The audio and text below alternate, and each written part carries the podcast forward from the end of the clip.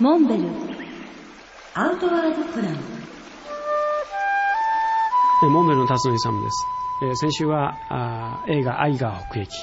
ドイツの映画ですけれども、1936年ナチスドイツが国威高揚を図るためベルリンオリンピックでアイガー北駅を最初に登ったクライマーに対して金メダルを出すというそういうことを宣言します、まあ、それを受けてアンドレアス・ヒンター・シトイサーとトニー・クルズ、えーこの2人がアイガー北駅に挑むわけです。これが3月の下旬に、えー本邦公開ということになっておりますがこのお話をしました。この映画が素晴らしいのはドイツ人独特の緻密さリアリティの追求もうそんなところにあるんではないかと思いました。おそらくアイガー北駅の現地での撮影がたくさんなされたんではないかと。実際この壁を登った私の目から見てその一コマ一コマが極めてリアリティに富んだものでありそして出演者のロッククライミングに対する知識そしてその行動が非常にリアリティがある。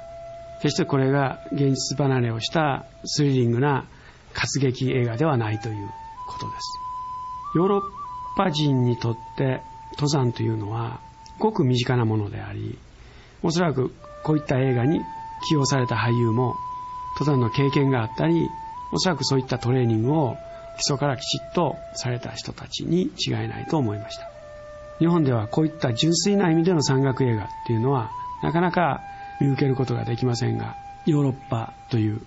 極めて歴史的にもアルピニズムに対する理解であったりそして、えー底辺層の広さを痛感しました。実はこの映画あ試写会を含めて4回も見てしまいました。まあ、もちろん自分が登った山であるしこの物語はあまりにも有名な